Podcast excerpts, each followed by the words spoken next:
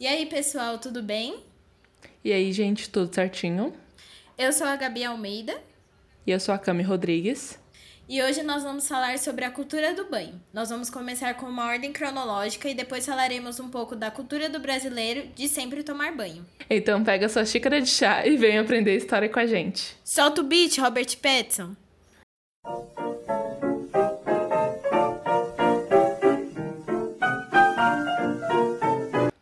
Antes de tudo, é importante falar que grande parte das informações utilizadas na nossa pesquisa foram retiradas do artigo Linha do Tempo, a História da, Hig- da Higiene e do Embelezamento.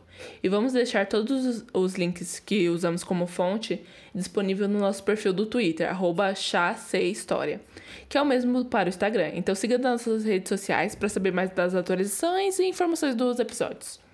É, o tema de hoje foi pauta de grandes e grandes e grandes...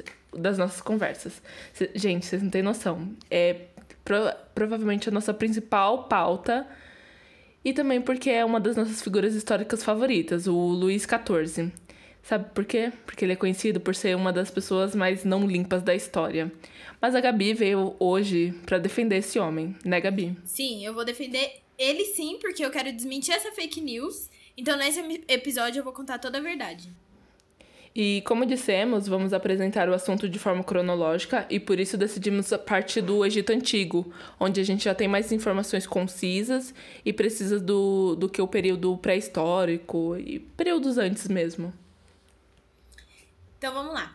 Para vocês terem uma noção, as civilizações mais antigas, como a egípcia, foram as primeiras a deixarem rastros sobre o sobre o cuidado com a higiene pessoal. Tanto que o sabão ele foi criado em dois mil e oitocentos antes de Cristo na Babilônia e ele era usado com gordura de animal e cinzas. Assim como a gente, os egípcios adoravam tomar um banho. Afinal, quem não gosta de estar cheirosinho, né, gente? Pelo amor de Deus. E eles chegavam a tomar três banhos por dia e, de quebra, inventaram uns produtos de higiene para o corpo. É claro que isso também tem uma ligação com o clima quente, que a gente bem conhece, né, gente? Aquele dia caloroso que fica um inferno. Mas o diferente deles era porque o clima era quente e arenoso. Então, imagina aquela sensação de praia lotada, praia grande. Você que já foi deve entender isso que eu tô falando. A Cami odeia a sensação de areia na pele. Nossa, eu odeio. Expô ela. Pois é. Então vamos lá. E até na morte ele se preocupava muito com a questão da beleza. No sarcófago do Tutankhamon, se eu falei o nome errado, gente, me perdoem, é porque é muito difícil. É, onde os faraós eram enterrados, né, os sarcófagos, em outros também foram encontrados uma variedade de cremes, incensos e potes de azeite, que era, be- que era usado tanto para decoração quanto para o tratamento do corpo. Um símbolo da beleza era a nossa rainha Cleópatra, que começou a comandar o Egito em cinquenta e um antes de Cristo. Ela usava leite azedo para manter a pele suave e limpa, lama do Rio Nilo para deixar a pele mais jovem.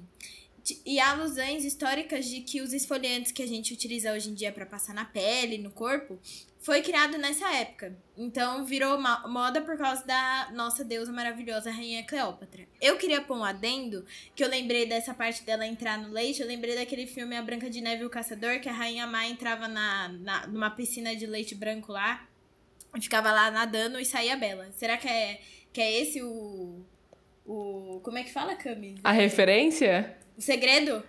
Não, Meu. O segredo pra se tornar... Continuar bonita, assim. Ai, se for, me conta, porque eu realmente tô precisando de um banho de leite azedo, então, né, menina? E também, nessa, foi nessa época que surgiram algumas da, dos cuidados com a pele, então... E os perfumes. Os soldados usavam os óleos, é, os óleos e gorduras super perfumados. Não era aquela coisa de, de porco, né? Era uma coisa bem cheirosinha, gente. E que ficou conhecido em todo o Mediterrâneo. Para usar no cabelo, no corpo, com o objetivo de diminuir a irritação provocada pelo calor e aquela areia que eu já comentei.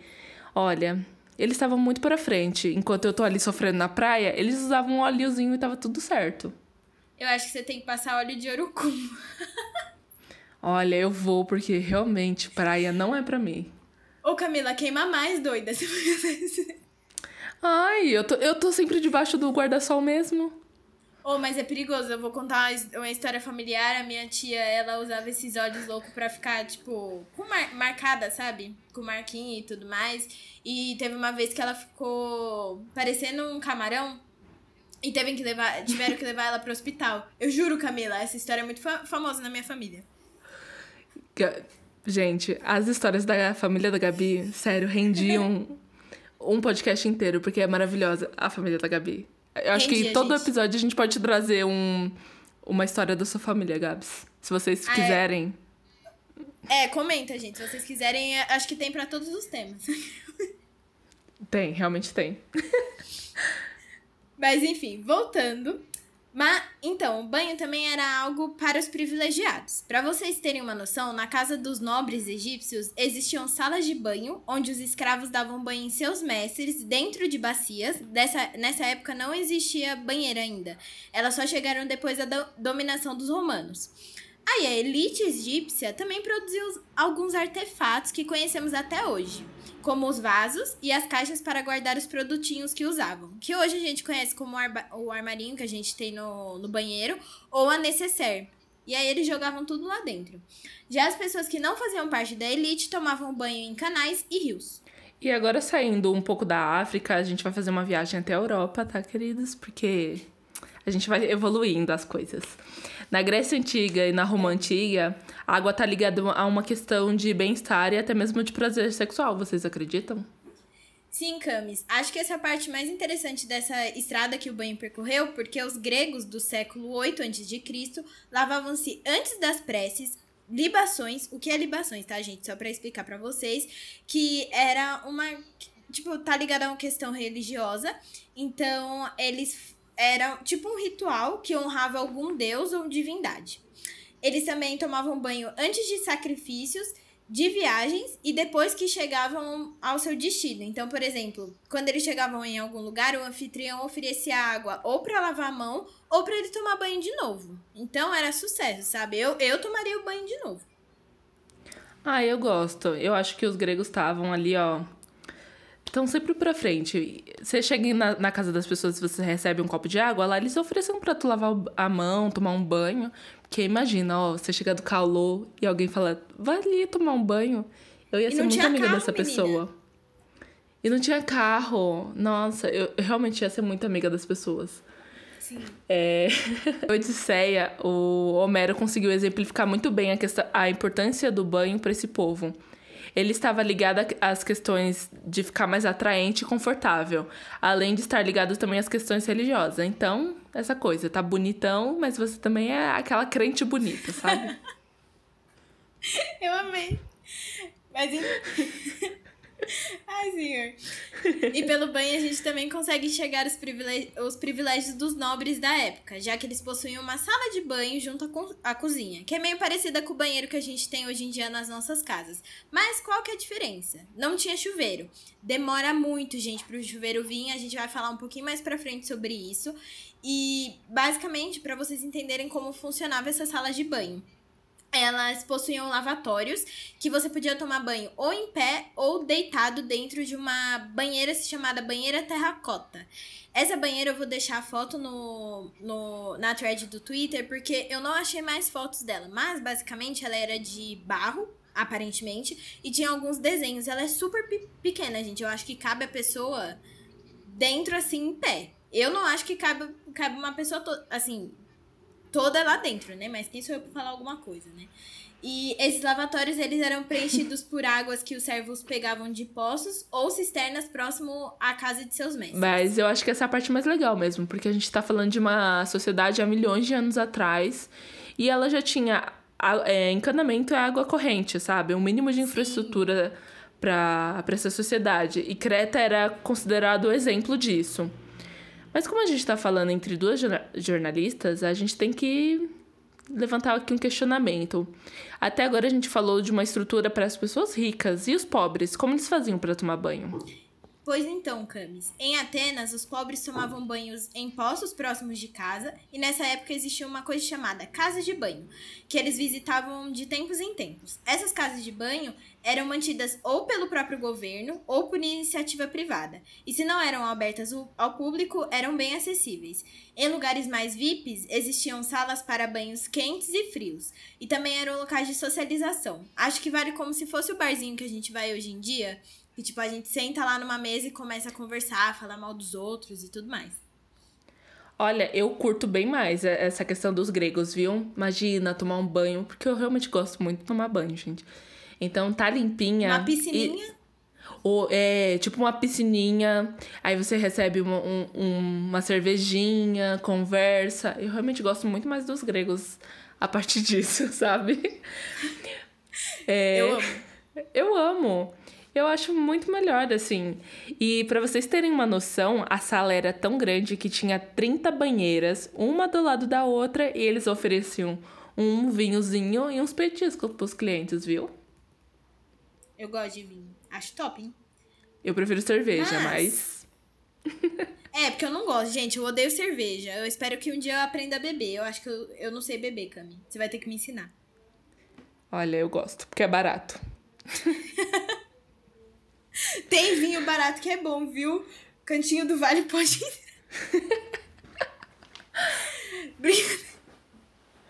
Enfim, parece que a gente é uma cachaceira, mas enfim. É. Voltando ao que a gente estava falando. Mas tinha uma terceira opção, que eram os ginásios. Nesses locais, as pessoas praticavam um esporte completamente nuas. E os atletas passavam óleo e areia enquanto faziam seus exercícios. Logo depois, eles eram retirados com estrigil, que era tipo um metal... uma espátula de metal, e eles passavam no corpo pra tirar toda essa mela- me- é, meleca, né? E só depois eles iam pro banho de água fria, que podia ser feito ou em pé, em bacias, duchas ou banheiras. E alerta de machismo, gente. Em Atenas, é, esses, esse, essas pessoas, elas tomavam banhos frios, porque em Atenas era considerado... o banho quente era considerado muito feminino. Ai, senhor... É, mano, mas eu acho isso um absurdo, porque, tipo, as pessoas pensarem que o banho quente é feminino. Eu acho que é bom pra nós mulheres, porque eu realmente gosto de um banho quente, mas é tão avançado pra umas coisas, atrasado pras outras, viu? Agora, falando um pouco sobre os romanos, eles também tinham um local pra banho, que era o caso das termas romanas. Além de oferecer isso, dos banhos, né, eles também tinham salas de leitura, conferência, exercícios físicos e jogos. Os banhos eram feitos com chás e ervas, que também funcionavam para as massagens. Olha, eu, eu gosto, viu? Uma massagenzinha, tal. É, a limpeza era... famoso. Exato. Spa. Olha aí, eu acho que saiu daí a ideia dos spas, né? Uhum. É, a limpeza era algo tão importante para esse povo que ela representava virtude e elegância para os romanos. E foi a partir daí que eles criaram um sistema de abastecimento, que foram formados por, pelos arquedutos. Eles são bem famosos na estrutura da romana e tudo mais. Esses arquedutos abasteciam as propriedades particulares, as casas de banho e as fontes, que eram usadas pelos mais pobres e para cozinhar, limpar e lavar. Roma era abastecida por nove arquedutos para suprir a demanda de mil e cem litros usadas por cada romano na época, e os banhos duravam cerca de duas a três horas. Os, olha... Jesus amado. A, a natureza chora, né? É, Jesus, eles deveriam sair todos enrugados. Porque a gente já fica, tipo, uma hora no mar, já sai todo enrugado. Imagina duas a três horas de banho. Mas, né, voltando aqui, uma curiosidade pra vocês. Essas casas de banho eram frequentadas por prostitutas, curandeiros e esteticistas. Então, a população já matava três coelhos numa cajadada só. Por quê? Tomava banho, fazia sexo, cortava o cabelo e ainda de quebra saía com uma receitinha médica, gente. Olha, perder tempo realmente não era com os romanos, entendeu? Uhum. Mas, como todo o grande império, a, o Império Romano começou a declinar. Toda a tecnologia que eles tiveram, é, trouxeram pra, para o abastecimento das cidades foram destruídos. E aqui entra a Idade Média, gente. Chegamos a uma das mais famosas eras históricas. A Idade das Trevas, a gente pode chamar a Idade do Mau Cheiro. A Idade Média, que marcou O século cinco ao quinze depois de Cristo foi marcada pela religião. Isso significou um grande controle sobre os corpos da, da população. Então, minha querida amiga, é, diferente dos gregos que amavam expor aquele corpo malhado, limpinho, cheiroso, essa, esse período reprimiu qualquer aspecto ligado ao corpo. Que é... Então, qualquer toque era profano. Então, nada de beleza, muito menos de nudez, viu?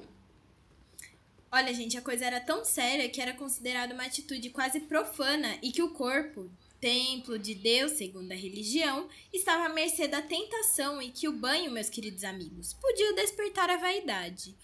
Ai, gente, a cada coisa, viu, um banhinho... Eu acho que é mais com relação à, à saúde pública, sabe? Você se sentir limpo, estar bem, do que essa besteira aí.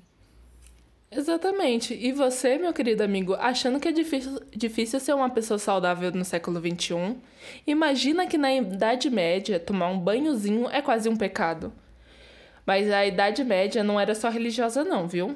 O conhecimento da, é, médico da época acreditava que a limpeza, né, então tomar um banhozinho, abria os poros e isso podia deixar o seu corpo exposto e mais suscetível às doenças. Uma curiosidade sobre os banhos durante esse período é que o mesmo foi adotado em apenas alguns ritos de passagem, como o batismo após o nascimento das crianças, o banho das noivas antes do casamento e uma gotinha de água para se benzer antes, da entra... antes de entrar na igreja. E aí vamos a uma curiosidade, gente. É, eu não sei se vocês sabem, mas vocês sabem por que, que o mês de maio é considerado o mês das noivas? Pois então, aqui que eu falei, né, que o banho das, das, é, tinha o banho das noivas antes dela, dela se casarem, gente, acontecia em maio. Então, se o... Por exemplo, se a, a noiva tomou banho em maio, ele durava teoricamente até junho. Eu acho que em uma semana já vencia o negócio, né? Mas quem sou eu pra falar alguma coisa? E aí, é, é, o, é, maio acabou sendo considerado esse mês, porque basicamente como elas tomavam banho e ficavam limpas, já casava tudo de uma vez, entendeu? E outra curiosidade, os buquês de rosa foram... Os buquês, na verdade, nem precisa ser de rosa, né? Eles foram criados pra disfarçar o cheiro dessas mulheres quando elas estavam entrando no casamento. Então, gente, imagina o cheiro insuportável. Gente, pode levar quantas rosas quiserem, nada supera o cheiro do C C. Nada. Eu fico imaginando que as rosas pra eles, lá, alerta de, de exemplo meu, são sempre horrorosas, mas... Vocês vão entender. Eu tenho certeza que pra vocês, no, no ensino fundamental, toda vez que vocês voltavam da educação física, tinha aquele grupinho, sabe, de garotos que voltavam suados. Eles pegavam um desodorante em spray e passava. E aí o cheiro do desodorante já era ruim. Aí juntava com o cheiro do suor. Era...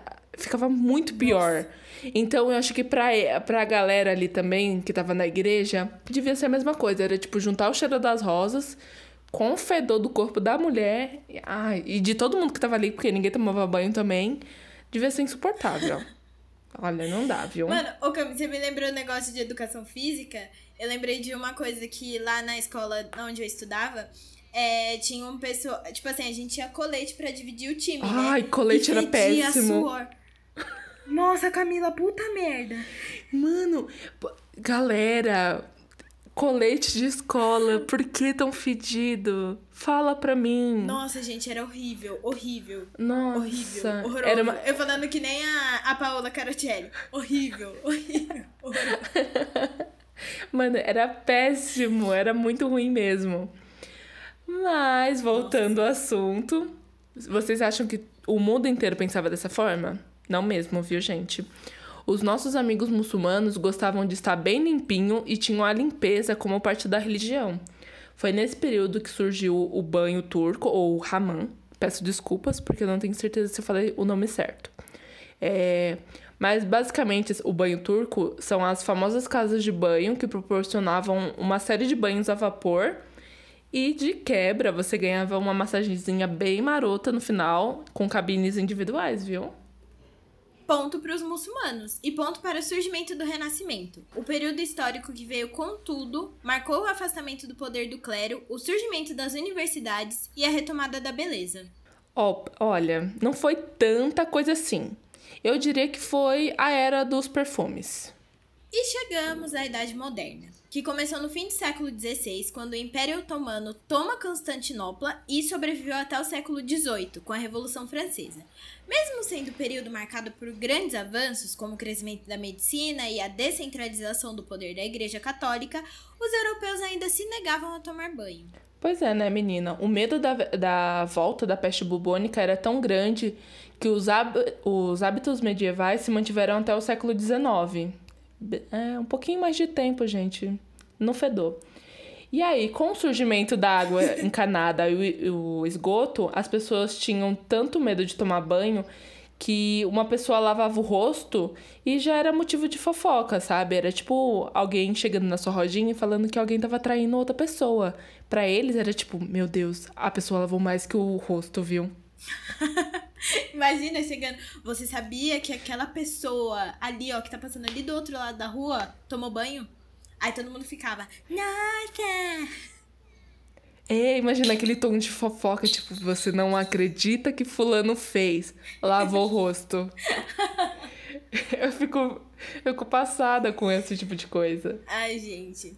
Mas continuando, as cortes francesas mantinham um ritual para se vestir e os aristocratas se entupiam de perfumes para não sentir o cheiro ruim um dos outros. O banho só acontecia quando eram prescritos por médicos. E uma curiosidade aqui, sabe quando a gente tá assistindo filme antigo e tem aquele, aquela, tipo assim, um monte de mulheres usando leque? Gente, não era por causa do calor. Na verdade, o leque naquela época era usado pra afastar o cheiro das outras pessoas. Tipo, ficar abanando pra eu não sentir o cheiro da coleguinha do meu lado ou do, do coleguinha do meu outro lado. Gente, olha, imagina o cheiro. Eu realmente ia ficar com leque, eu, eu, eu não ia frequentar o lugar. Eu também. Mas foi nessa, foi nessa época que surgiram as perucas enormes, né? E o rosto... coberto de farinha, então, o pó da farinha mesmo, eles viraram moda, e tanto que Paris se tornou o maior produtor de óleos, é, depilatórios e água aromática. E agora, Gabi, chegou o seu momento de desmentir a maior fake news de todos os tempos, viu? Então vamos lá. Vou falar do meu rei favorito, sim. Então, pra quem não conhece o Luiz quatorze, ele foi um dos grandes reis da França e comandou o país entre mil seiscentos e trinta e oito até o ano de sua morte em mil setecentos e quinze. Aí vou falar um pouquinho sobre sucessão, tá, gente? O que aconteceu? Ele teve que comandar o trono francês muito novinho, porque o pai dele morreu muito cedo, tipo, o Luiz treze acabou falecendo, e ele teve que assumir, né, quase um bebê. O que, que aconteceu? A mãe dele, a Ana da Áustria, assumiu até ele fazer treze anos. O que lembra vocês, gente? Vou trazer aqui uma referência, porque a gente vai falar de Game of Thrones, sim. Então, cuidado do spoiler, tá, gente? Pra quem nunca assistiu. Mas, na quarta temporada, quando Joffrey falece, né? Não vou dizer o motivo. O Tommen tem que assumir o poder, porque ele é o, o... tem que suceder, né? Ele é o mais próximo. Só que aí ele era muito novo. O que, que aconteceu? A mãe dele, que é a, a Cersei, né? Que era a mãe dele, teve que assumir como representante principal dele. E aí, até a idade, assim, que o Tommen é, alcançou, ela foi representante dele. Quando ele... acho que ele fez treze, catorze anos, ele pôde comandar de boa. Isso aconteceu com o Luiz quatorze, tá?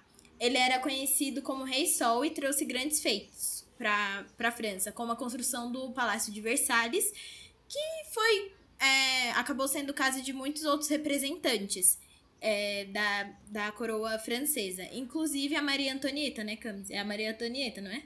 Sim. Só para confirmar. Ah, pra você. É a Maria Antonieta. É, pra... Rainha da moda. Perfeita. Ela mesma. Mas aí a gente vai entrar no Perfeita. Maior boato. Quando a gente estava pesquisando e tudo mais, eu mandei uma matéria para Camis que falou que Luiz quatorze só tinha tomado cinco banhos na vida dele, era banguela e fedia tanto que, tipo, as pessoas, ele tinha que abrir nas janelas do palácio enquanto ele passava pelo corredor, porque as pessoas não suportavam sentir o cheiro dele. Depois achei uma outra matéria falando que ele só tinha tomado dois banhos na vida.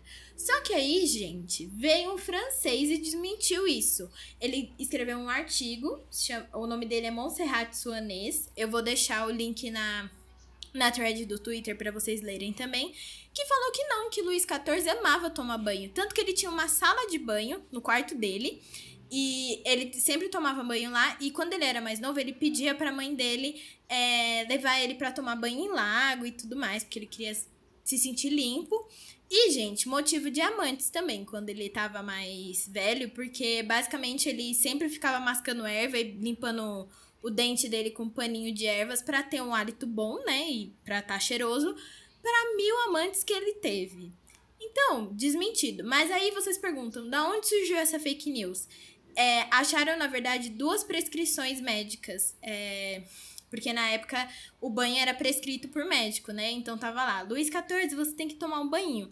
Talvez ele tenha ficado doente ou alguma coisa do tipo e o médico prescreveu do... o... o banho como um remédio, né? E aí surgiu esse boato de que ele nunca tinha tomado banho. Então aqui, ó, pronto, já defendi, fui advogada do diabo.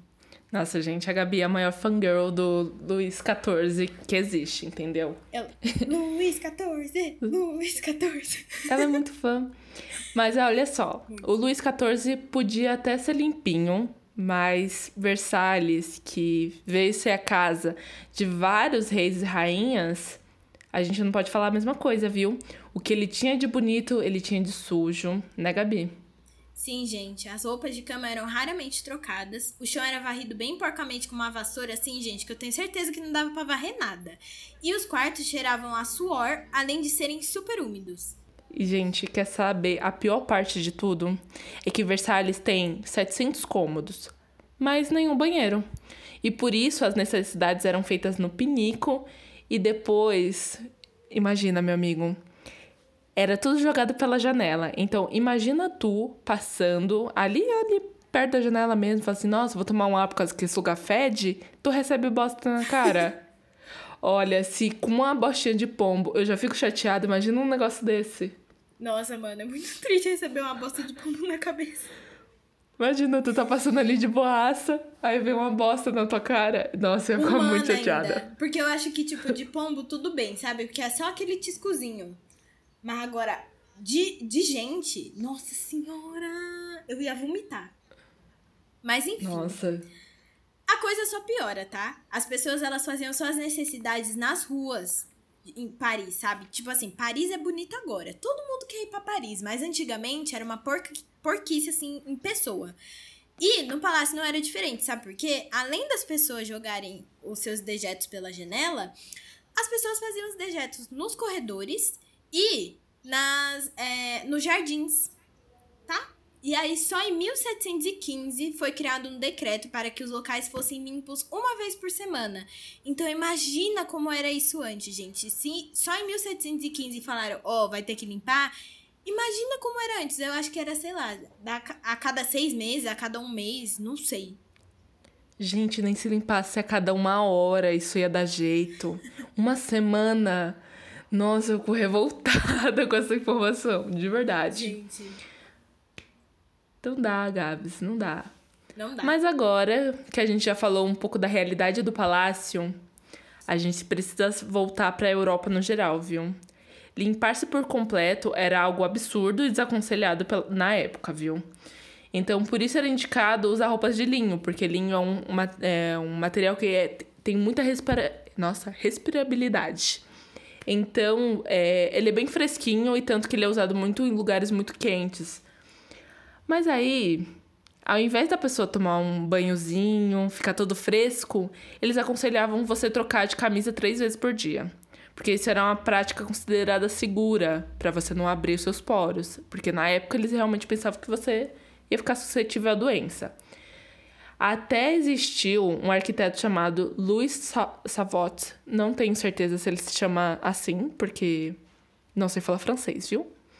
Que se negou a construir banheiros em casas porque achava que era alguma coisa muito secundária. E achava que as pessoas antigas não, iam, não entendiam o funcionamento do linho. Por isso, elas optavam a tomar banho a vapor. Olha, gente, realmente, vá tomar um banho, viu? Meu conselho... Vai tomar banho. Esse é o meu conselho. Exato. Pra que a, a camisa tava suja, aí você vai trocar por outra suja, que você também tá suja, vai ficar tudo sujo e não vai ajudar em nada. Nossa, é horrível. Ai, é horrível. Nossa. Mas enfim, gente, também foi nessa época que surgiram os spas, que tinham como objetivo tratar de doenças e também lazer, bem parecido com as casas de banho da Grécia, mas sem o banho como foco principal. Foi aqui que os médicos começaram a ganhar dinheiro, porque eles vendiam banho e falavam que é, os banhos tomados em spas, eles eram mais benéficos e seguros. Capitalismo é safado, né, menina? Mas, a partir do século dezoito, a água passa a ser reutilizada em banhos. Ai, gente. Mas só no século dezenove, a higiene volta a ser enaltecida e o uso do sabonete passa a ser, é, ser desenvolvido, por causa que Maria Antonieta tomava banho todos os dias de manhã, mostrando que a mudança dentro da realeza estava é, bem perto. Então, a, a Maria Antonieta, ela, ela não veio só para mostrar que você pode ser uma comandante pela moda. Ela mostrou que, tipo, você precisa ser limpinho, tá bom? Então, Maria Antonieta, de doida, não tinha nada. Eu acho que foi a pessoa mais limpa que passou por Versalhes. Certeza. É, é só meu chute. Mas então, gente, eu queria trazer só uma curiosidade. A Camila vai trazer uma outra também. Que como funcionavam esses banhos coletivos. Tipo assim, tinha um matriarca na casa, e aí ele ia lá e tomava banho, porque ele é homem, ele é o primeiro. Então, enchiam a banheira, né, de água quente, ele ia tomava banho. E aí, tipo, ia primeiro os homens, e depois iam é, as mulheres e as outras pessoas da casa por ordem de idade. Então, os bebês, gente, ficaram por último. E aí, surgiu uma expressão em inglês, é, eu não vou falar a expressão em inglês, tá, gente? Vou falar só a tradução, que basicamente é a seguinte... É, não joga o bebê fora junto com a água do banho, porque o bebê ia tomar banho, né? E a água já tava preta, gente. Então, coitada da criança que ficava lá mergulhada na água. E aí? Cadê a criança? Se perdeu. Não sabemos onde ela está. Olha, a criança com certeza morreu, né, gente? Porque, oi, essa água suja. Mas, assim, você acha que é uma coisa muito antiga? Né, não, viu? Tem uma, um programa americano, tinha, né? Eu não sei se ainda roda esse programa, mas tem um episódio que mostra a mãe ainda adepta dessa coisa, porque é um programa, basicamente, mostrando pessoas muquiranas. E eu vou deixar o programa na thread do Twitter, porque eu não posso ver esses, essas coisas sozinhas. E aí, mostra que todo mundo da família usava, enchia a banheira de água... E todo mundo ia tomando banho sem trocar a água da banheira. Então, na última, que é, um meni, é uma criança, ele ia tomar banho na água marrom. Tá marrom a água. Gente, ai que nojo! E assim, o programa eu acho que é de uns seis anos atrás, eu não tenho certeza. Mas assim, gente, vocês precisam ver isso. Eu vou deixar o link pra vocês, porque é horrível. Será que ela faz isso ainda? Ai, com certeza, porque eu lembro que ela fala muito dessa questão de, de ai, você sabe quanto você gasta de água por, se você ficar trocando a água, mas assim, minha senhora, sabe o quanto você vai gastar com hospital Saúde? Se você pegar uma doença? É, Exato. É ainda mais americana. O sistema americano é muito caro de saúde, é louca. É, então, eu ia falar isso agora, eles não têm que nem a gente, o SUS, né? Eles é, têm que pagar a vida ele... deles, na verdade. Exatamente, tipo, até na época do Obamacare era caro, assim. Então, amigos, vocês não têm SUS, então fica quieta aí na sua, sua casa e troca essa água nojenta.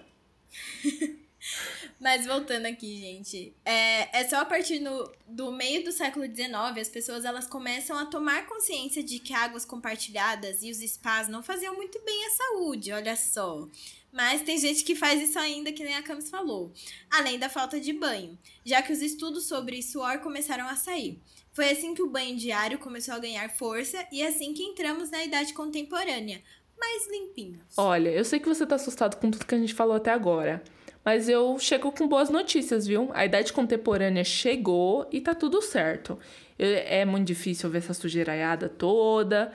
Mas, com a idade contemporânea, a gente reuniu toda, todo o conhecimento que a gente aprendeu com a ciência e as revoluções do século passado. Então, a gente juntou tudo isso e aprimorou. Então, bem-vinda à idade contemporânea. Evolução ou finalmente se renderam ao que alguns antepassados já faziam. O que importa é que a, a higiene ela começou a ser levada a sério e, a partir de mil oitocentos e quarenta e seis, leis encorajaram a abertura de casas de banho e a Inglaterra promulgou uma lei que dizia que esses locais deveriam oferecer uma entrada de baixo custo e quem ganha tudo, com tudo isso é o povo e o capitalismo. Pois é, né, gente? O capitalismo tá aí. Mas uma pessoa não ficou contente só com isso. um alemão, ele foi além e criou, meus queridos amigos, uma coisinha que você tem aí na sua casa e você ama. O chuveiro. O Oscar Lassar, não tenho certeza se eu falei o nome dele, porque ele é alemão, ele foi um médico e um sanitarista. Ele era preocupado com essa coisa do banho por imersão e também com o alto custo das casas de banho. Então ele pegou e desenvolveu um box individual com água corrente, que caia água da cabeça aos pés, levando toda a sujeira de, mare... de maneira correta. Ihá! Obrigada, Oscar. E va... em vários lugares da Europa, eles começaram a disseminar a ideia de que o banho fazia bem e que, e que todos os séculos falando o contrário foi apenas um surto, gente. Foi feito até um manual de como tomar banho e nele todo o processo era explicado detalhadamente como lavar cada parte, gente. Mais detalhado que isso, impossível, né? A questão da higiene atravessou os mares e passou nos criadores do capitalismo. Então, o que aconteceu? A indústria da higiene ela começou a tomar forma é, fora do, da Europa e, quando, e a indústria ela começou a vender a valorização do, da higiene, né? Que tá não só ligada agora à beleza, mas é uma questão de saúde. Algo bom para um fim ruim, né, gente? Mas... a propaganda realmente funcionou nos Estados Unidos e em mil novecentos e trinta, oitenta e nove por cento das casas estadunidenses possuíam uma banheira e o banho passou a ser um requisito para ser considerado um cidadão da sociedade. Ter mau cheiro era como assinar um atestado de péssima reputação, afinal de contas, né? Está fedido, as pessoas não querem estar próximas de você. Exatamente. Então, a limpeza começou a ser fortemente associada à beleza. E as propagandas começaram a dizer que a limpeza trazia beleza.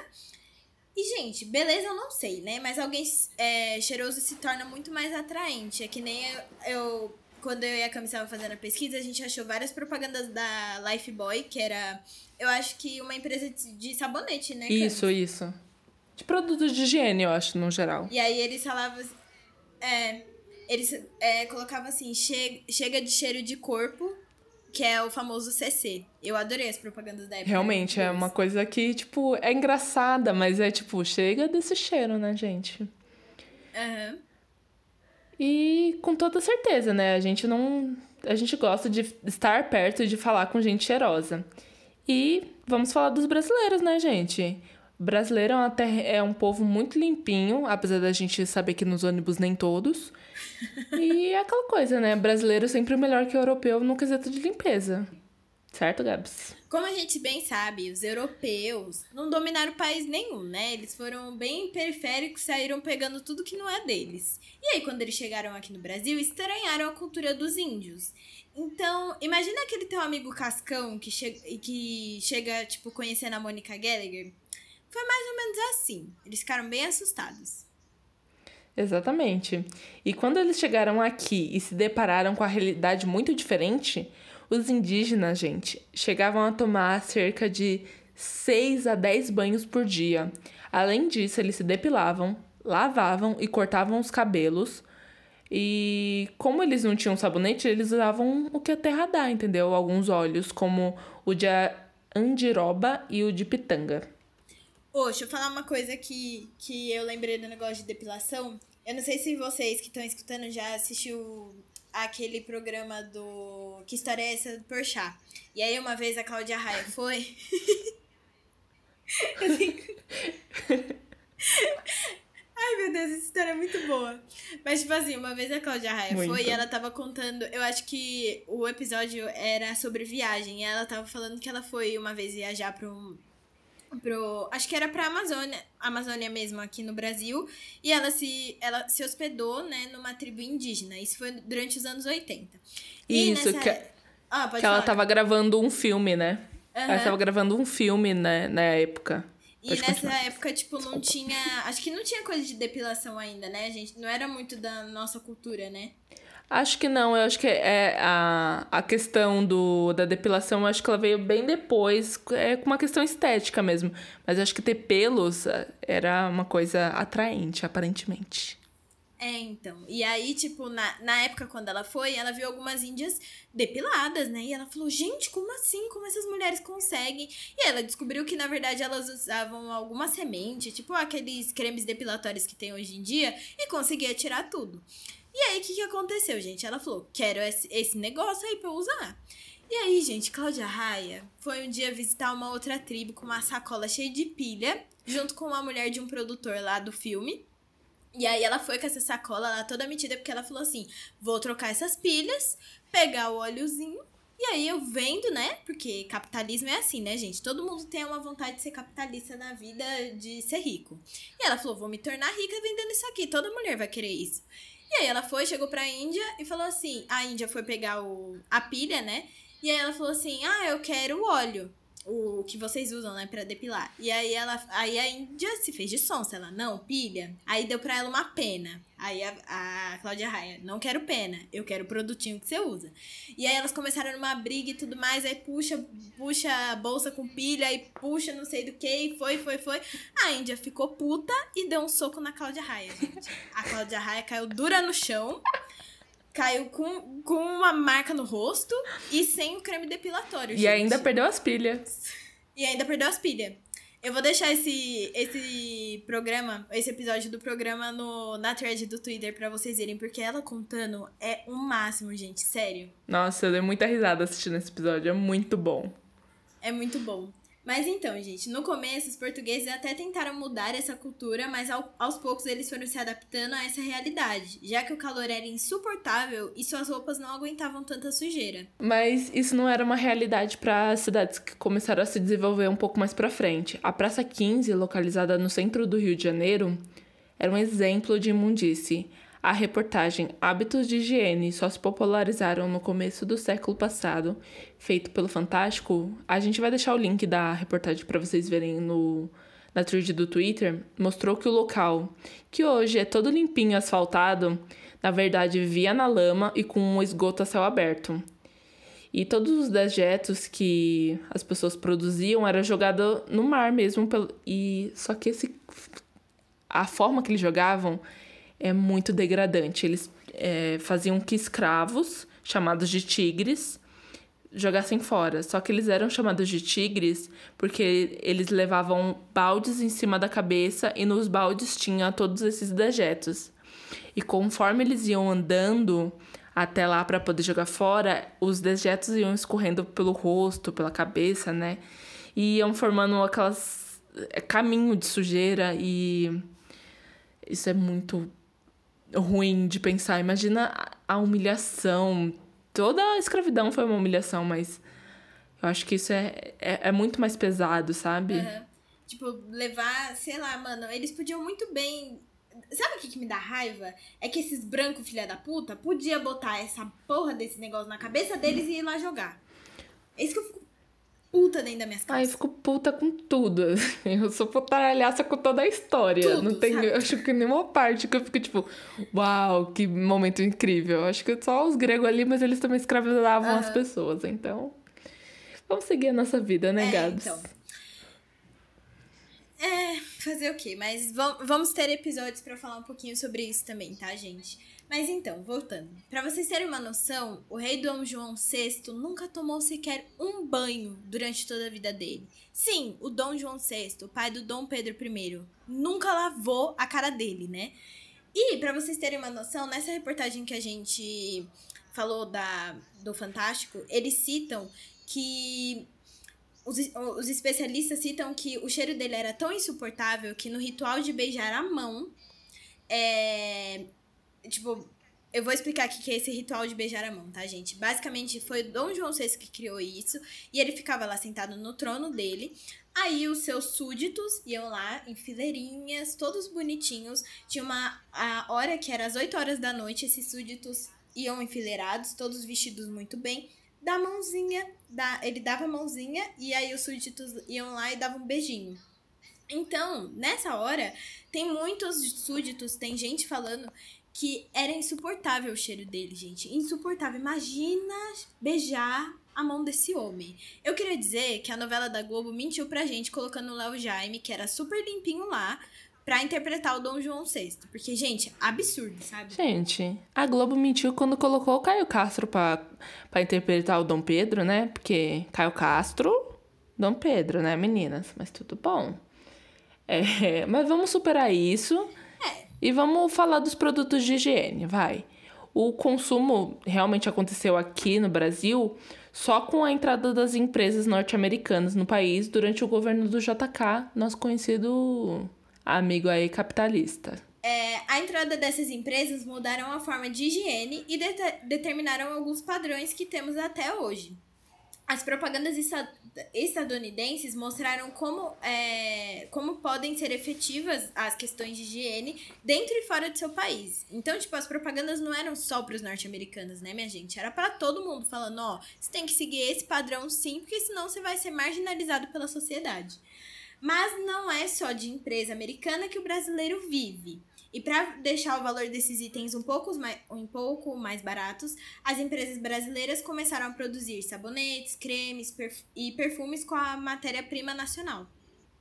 Exatamente. Com a mentalidade de se tornar é, mais atraente e não gastar tantos, é, tanto dinheiro assim, com os produtos norte-americanos, no caso, as empresas brasileiras ganharam força.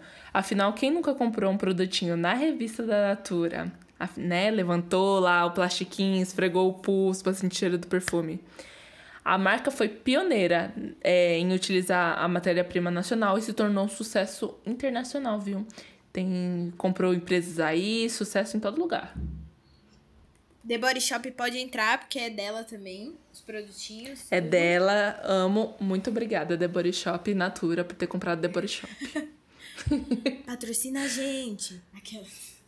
Exato. Mas enfim, gente, mesmo a, sendo uma das sociedades que mais toma banho, né, a sociedade brasileira, nós temos um problema, gente. Nós não lavamos as mãos. Na reportagem que a gente citou do Fantástico, uma pesquisa comprovou que o brasileiro usa apenas um sabonete em barra por mês. Ou seja, esse número seria muito mais, é, muito maior se tivéssemos essa cultura de lavar as mãos. É uma coisa que está sendo muito debatida agora por conta do coronavírus e toda a pandemia dele, relacionada a esse vírus demônio, né?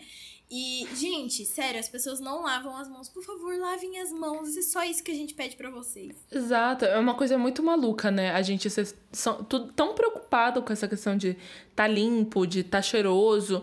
E a mão que uhum. toca em tudo, que entra em contato com tudo, assim, a gente conhece o mundo pelas mãos, não tá limpa, tá suja. Uhum. Então, é, é, é por aí que entra todos os vírus e todas as doenças, sabe? É uma loucura. É aquele negócio, lembra daquela música que tinha da Cultura, que era lava uma mão, lava outra, lava outra. Exato. Tá vendo? A gente devia ter aprendido desde essa época. Exato. Que é super importante lavar as mãos, né? Sim. E, gente, com essa última curiosidade e com Gabi cantando música da Cultura, a gente fecha... Meu Deus, eu cantei, Camila! A gente fecha o nosso primeiro episódio do nosso novo podcast. Esperamos que vocês tenham gostado. E esse é só um começo de um grande projeto e que a gente tá amando fazer. Sim. Então, conta pra gente qual foi sua curiosidade favorita, o que você achou do episódio e o que, o que querem ver a gente falando, sabe? Pode mandar tudo que vocês quiserem. Falar assim, ai, ah, fala sobre tal coisa, sobre curiosidade tal. A gente está super aberta pra receber opiniões. Exatamente. Então, siga a gente nas redes sociais, Twitter e Instagram, arroba Chace História. Ou, se você for aí uma pessoa que adora mandar um e-mail, manda pra gente também, que a gente tem um, um e-mail. É chace história arroba gmail ponto com. A gente se vê na semana que vem com mais um episódio quentinho e cheio de curiosidade pra vocês. Até mais e beijos. Beijos e lavem as mãos, viu? Este podcast foi produzido por Camila Rodrigues e Gabriela Almeida. O roteiro é feito por Camila Rodrigues e Gabriela Almeida. A arte foi feita por mim. A trilha sonora é a música Chicago Breaking Down, do Louis Armstrong, e a edição foi feita pela Gabs.